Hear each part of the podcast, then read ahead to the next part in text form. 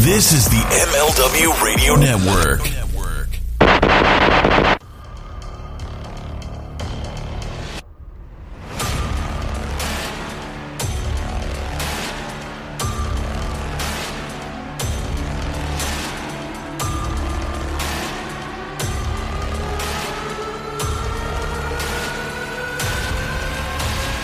Hey, everybody, welcome to Overbooked with Mike Freeland.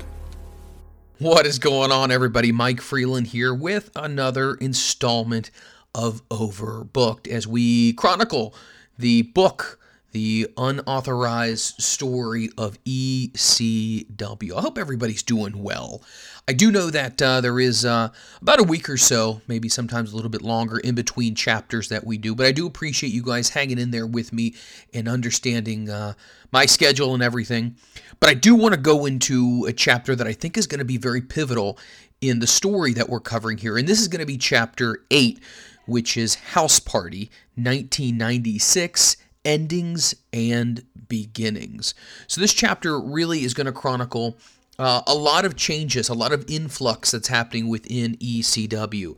So we're going to talk about Public Enemy and the Gangstas. We're going to be talking about uh, Konnan, WCW. We're going to be talking about a man debuting named Rob Van Dam. We're going to talk about Axl Rotten, Beulah McGillicuddy, Tommy Dreamer, and Raven. The return of the franchise Shane Douglas. There's a story behind that. And also Cactus Jack leaving soon to be WWE bound and becoming mankind. So, so much stuff to get to in this episode. So, let's go ahead and let's jump right into it. So, 1996 in the world of ECW was evolving rapidly. And what I mean by that one is you had a lot of comings and goings, obviously, as the chapter is entitled Endings and Beginnings. So, if 1995 uh, was, a, was a crazy year for ECW, 1996 was going to be a complete polar opposite of that.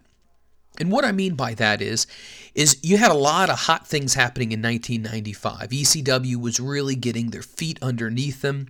They were getting their sea legs. They were developing a lot of different characters. Paul was always eh, trying to reinvent different stars and give them opportunities that other promotions just didn't give them. And I think that's where Paul was really unique with what he was doing. So in 1996, House Party was, was very, very different. Public Enemy was taking on the Gangstas, and this was actually going to be Public Enemy's last match in ECW. Why, you say? Public Enemy had been reached out to by WCW and Eric Bischoff, and they had signed a contract to come in and wrestle for them. So the match went really well. They defeated the Gangstas in their final tag team match. But Public Enemy went ahead and took to the microphones after the match was over and said, You can take us out of ECW, Rocco Rock said, but you'll never take ECW out of us. Now, the Public Enemy got a rousing ovation from the fans.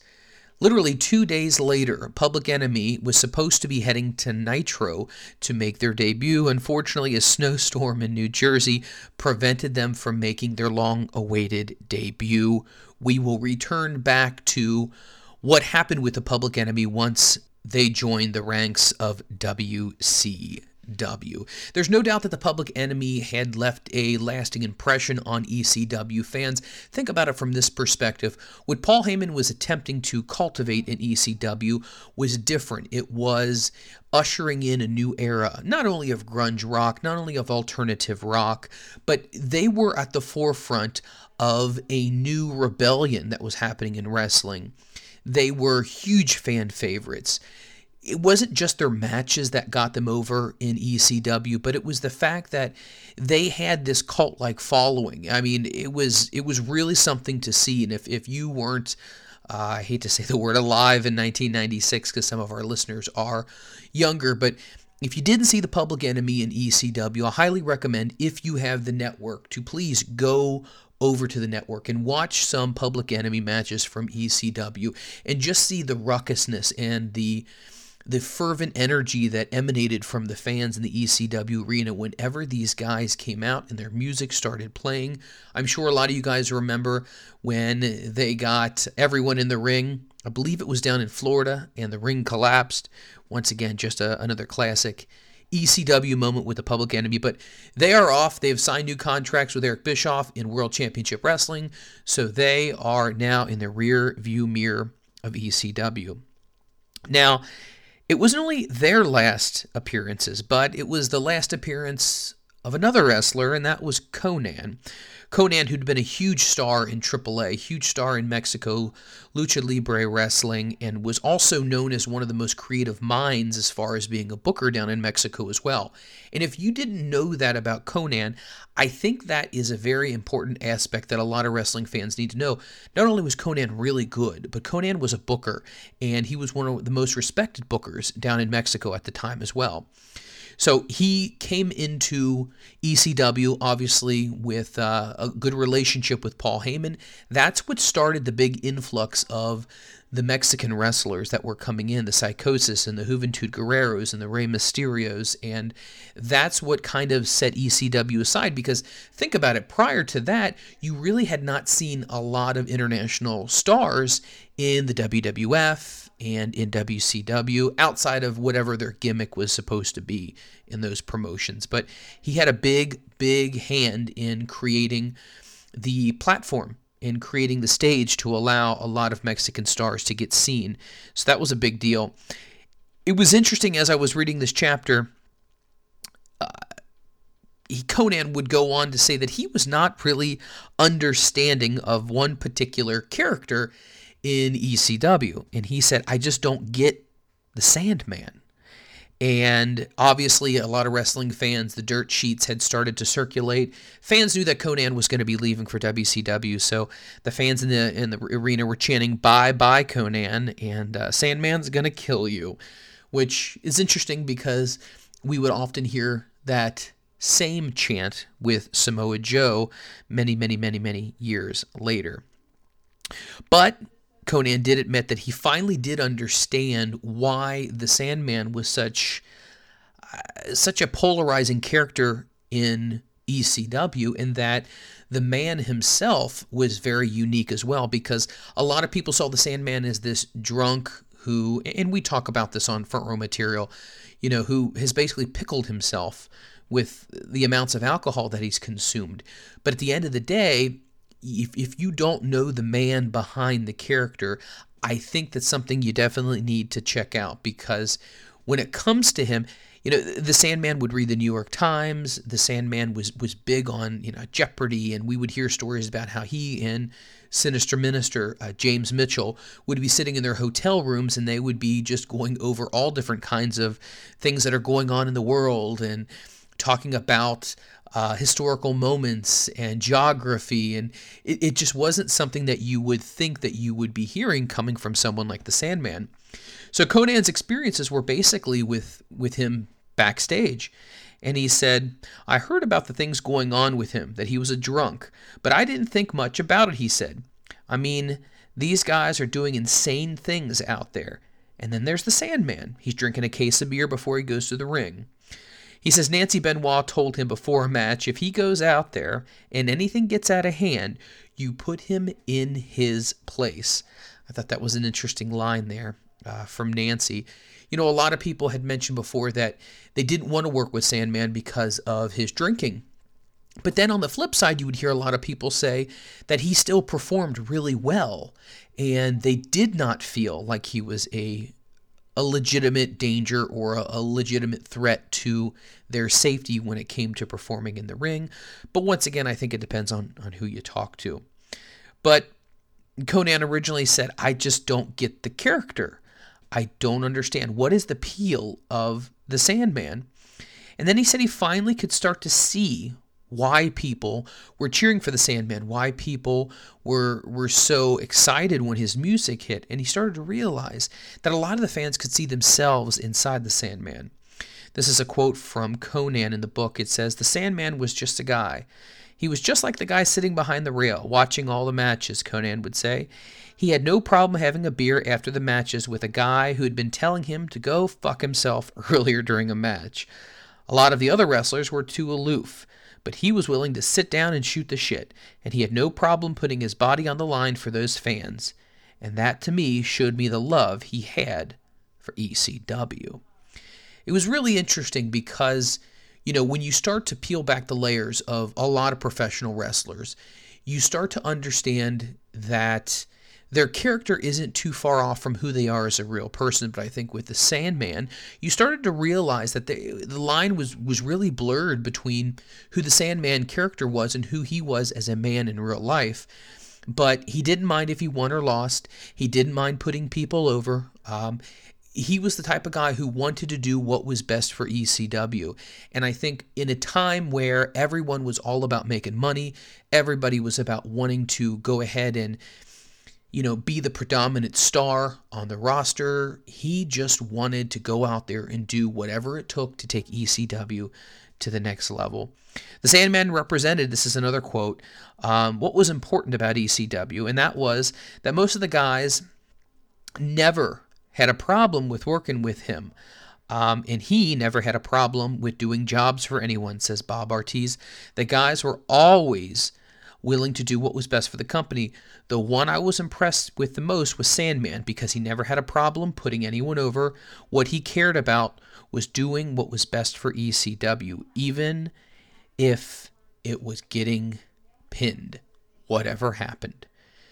Do you think that, let me pose this question to you, do you think that there's a lot of stars now who feel that same way?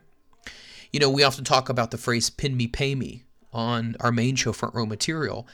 And I think there's there's a context that you have to understand which in that statement is being made.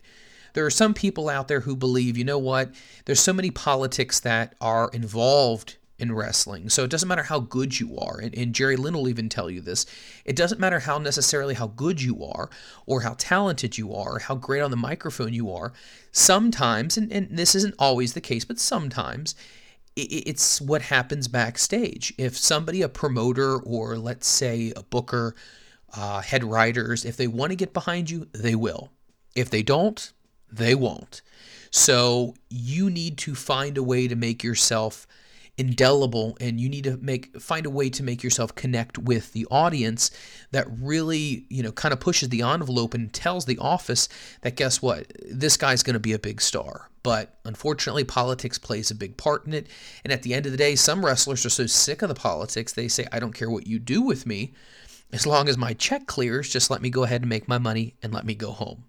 So eh, there's so many things to wrestling, in my opinion, that I feel fascinated about because, you know, eh, take the Sandman aside for, for a second here. Let's use the example of the Ultimate Warrior. Now, as we will find out, and obviously if you're a, a big time wrestling fan, you will find out that the Ultimate Warrior was uh, talking with Paul Heyman about potentially coming in to ECW, uh, which uh, would it have gone well? Would it have not gone well? I, am not exactly sure at this point in time. I'm not sure if the Ultimate Warrior's character would have worked in, in ECW, but nonetheless, if a promoter wants to get behind somebody, like take Vince McMahon for example, and he really wants to put a rocket ship on someone's ass and, and shoot him to the moon, then that's what's going to happen. You know, Vince can make a star out of somebody despite maybe what the audience wants. And we've seen this with Roman Reigns as well. It's a situation where the fans aren't necessarily behind a specific wrestler because they just don't gravitate towards them. They don't connect with them, you know. But if that's what the office wants, that's what the office is going to do. And I think that sometimes upsets a lot of wrestling fans because they're like, wait a minute, this is not right. We're ones paying the money to buy the tickets and buy the merchandise, and you're not listening to us. So I think that's what separated Paul from a Vince McMahon or from an Eric Bischoff specifically during this time in wrestling was that Paul listened to the audience. And Paul also got the input from the wrestlers as well. He wanted to talk to them and say, What are your thoughts on this? How would you like to do this? Mikey and Jerry will often tell you specifically, Mikey will say, you know, Paul basically gave us some bullet points and let us go out there and tell our story. And it wasn't so much that, I don't know, that you were being scripted what to do, what to say, how to step, how to work. And Mikey tells a great story on the most recent episode of Front Row Material how he went out and had a unbelievable match with Billy Kidman at Uncensored. And he actually was kind of reprimanded for going out there and having the type of match that he had, which a lot of people think was a phenomenal match. But once again, that's the thing. You know, it, it doesn't matter how good you do or how hard you work sometimes. It depends on if the people that are in charge, the powers that be, want to see you succeed or they do not. And it was clear that the Sandman cared and Paul cared about the Sandman and wanted to see him succeed. So I think that was awesome. I know I just went on a huge uh, kind of a, a U turn here from our conversation, but I, I just wanted to impress upon that. And the fact that Konnan in the beginning didn't understand the whole aspect of what the Sandman was all about, but yet he really he really started to understand that he was every man's man. And when we even look at this now, I mean, I don't want to say that Steve Austin in some ways ripped off the Sandman, but let's think about it from this perspective. I mean, during this time, Steve Austin wasn't the Hellraiser, beer drinker, you know, doing all this crazy stuff. That was the Sandman. And everything in wrestling is taken or borrowed or whatever you want to refer to it as from somebody else who had previously done it. And some guys will put their own twist on it. But I think the Sandman was very revolutionary with his character, and I think a lot of the things that the Sandman had said and done, especially with the kendo stick, smoking the cigarette, drinking the beer, I think a lot of those were were taken and uh, infused into the Attitude Era. So not only is all of this happening, not only is Konnan leaving, giving props to the Sandman, putting him over, the public enemy leaving, defeating the Gangstas, and signing contracts with WCW. Something else was happening. In 1996, a new star was debuting in ECW, and that was Rob Van Dam. So the person who had the duties of taking Rob into the ring and kind of working with him was Axl Rotten. So in the second match of the night, Axl Rotten faced a debuting Rob Van Dam. Now, Van Dam was trained under the Sheik. So don't get confused with the Iron Sheik, which was in the WWF. This is the original Sheik, which was actually the uncle of Sabu. So eh, you're starting to see the kind of interweavings of, of everybody here within the wrestling industry. Everybody is somehow associated or tied to somebody else. So Axl Rotten would go on to say, you know, Rob Van Dam in his first match here was not the high flying whole effing show that he would become one day. Uh, it was more of a, a, a project, you know. So Axl went ahead and worked with him, but they saw a lot of potential in him. And he knew that he wasn't going to be able to get him over um, unless they really put some things together. And Paul entrusted in Axl to go ahead and go out there, work with Rob, show him the ropes, and kind of get out of him what Paul saw or what Paul saw the potential in Rob to be. And um, but it was funny because Axl said, to be honest, initially Rob had no clue what was going on. So it's just interesting. I mean, everybody has to start out somewhere, and I think Axl Rotten, obviously being the one to take Rob Van Dam in the ring for the first time and kind of show him the ropes and work with him, try to get him over with the audience. You know, it's good to have a veteran who understands that aspect of it. And I think that was another thing that was really cool about ECW is you had some of these people who were veterans who understood what Paul was trying to do and what Paul was trying to do was cultivate new stars. Paul was trying to infuse different styles into what the ECW brand was because you had your brawlers, which obviously Axl was one of those. You would have your tables and your thumbtacks and your chairs, but then you'd have your technical wrestlers, like your Eddie Guerreros and like your Chris Benoit's and like your Chris Jericho's, and then you have your Lucha Libres, you know, which what Konnan brought into the company from AAA down in Mexico. So what Paul was able to successfully do was he was able to tap into all different genres of wrestling where during that same time, WCW and the WWF really weren't. They were really all kind of doing very similar, very safe, um, not very controversial things. But Paul realized that I don't have the budget that they have. I don't have a company that's big as they are. They have national television. I have to do something different to make us stand out. So I thought that was awesome, and I give complete credit to Axl for what he did, obviously helping groom Rob Van Dam. Now, obviously, when it comes to the soap opera aspect of it, Paul also knew that he needed to cook, cook up another angle that was going to be interesting. And that, uh, wow, that's mild to say the least, in my opinion.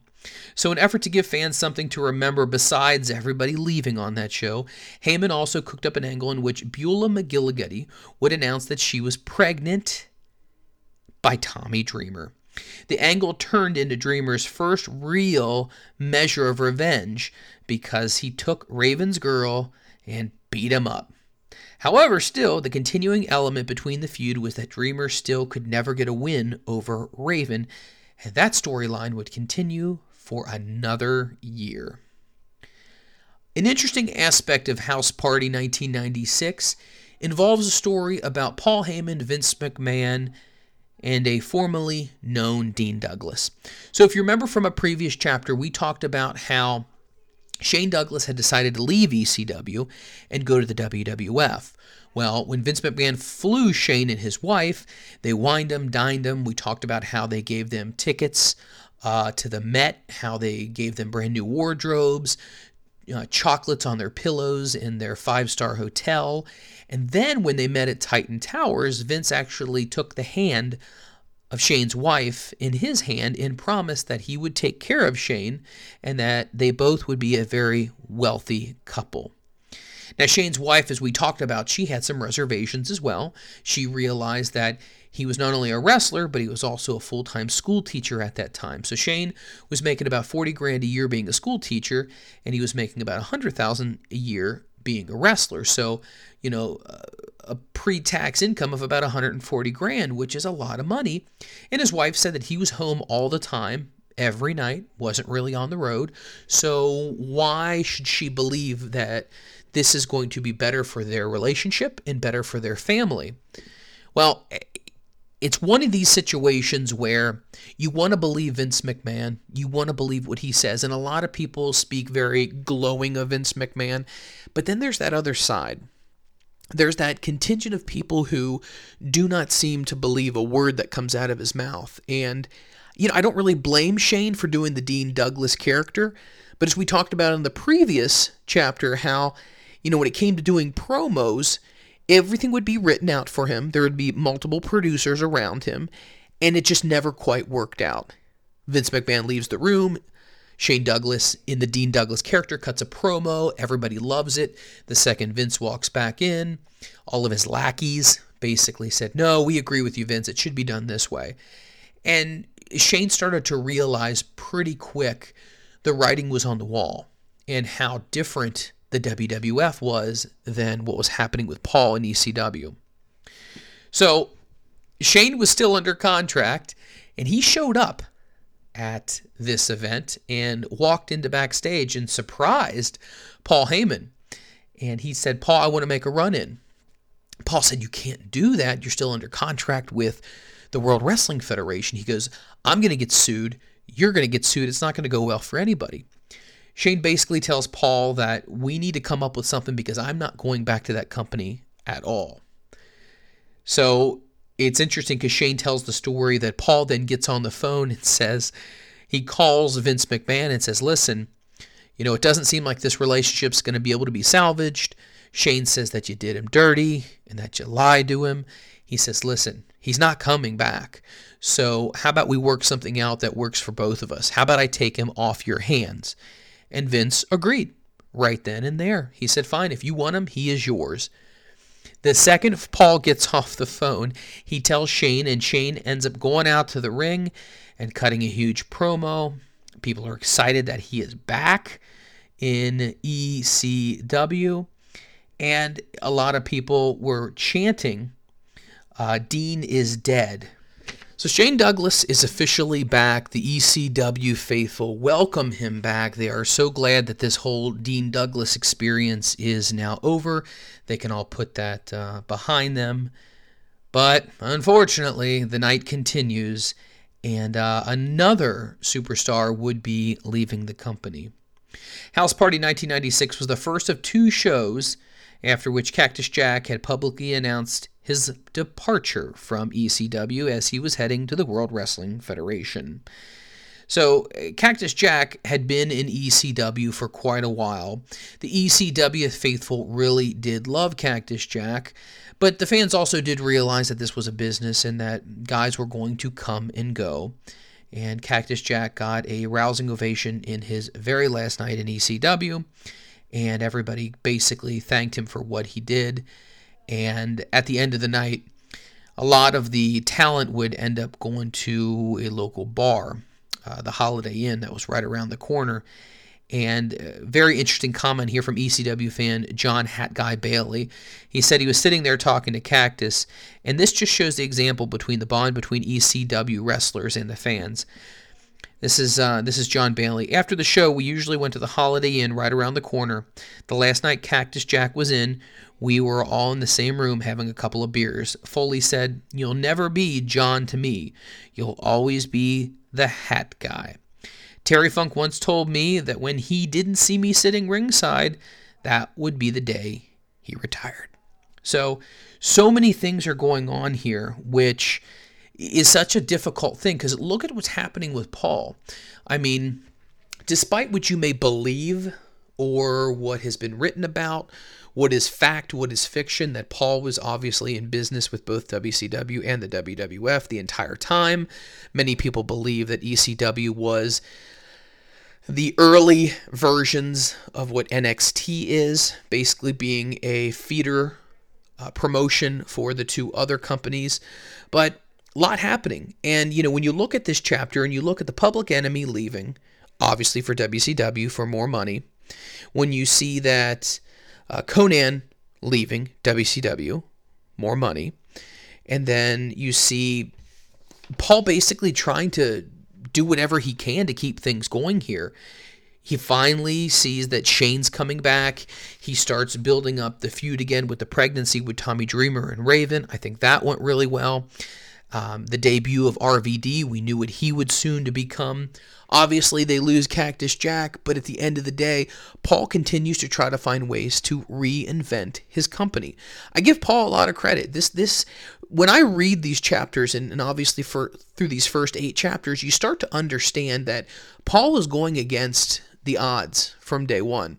He didn't really have a roster that was going to stay consistent for years and years and years. I mean, obviously, the company wasn't around for a tremendous amount of time, but it was always in flux. And whenever WCW was offering guaranteed money, Paul obviously couldn't do that. Um, it just made things very difficult. But what endeared people to Paul and ECW was is the fact that they felt like Paul really had their best interest at heart. They also felt that when it came to, to ECW, they were creatively able to have a lot more in their character and to do more regarding their character. Their promos weren't scripted, they were more passionate because they came from the heart.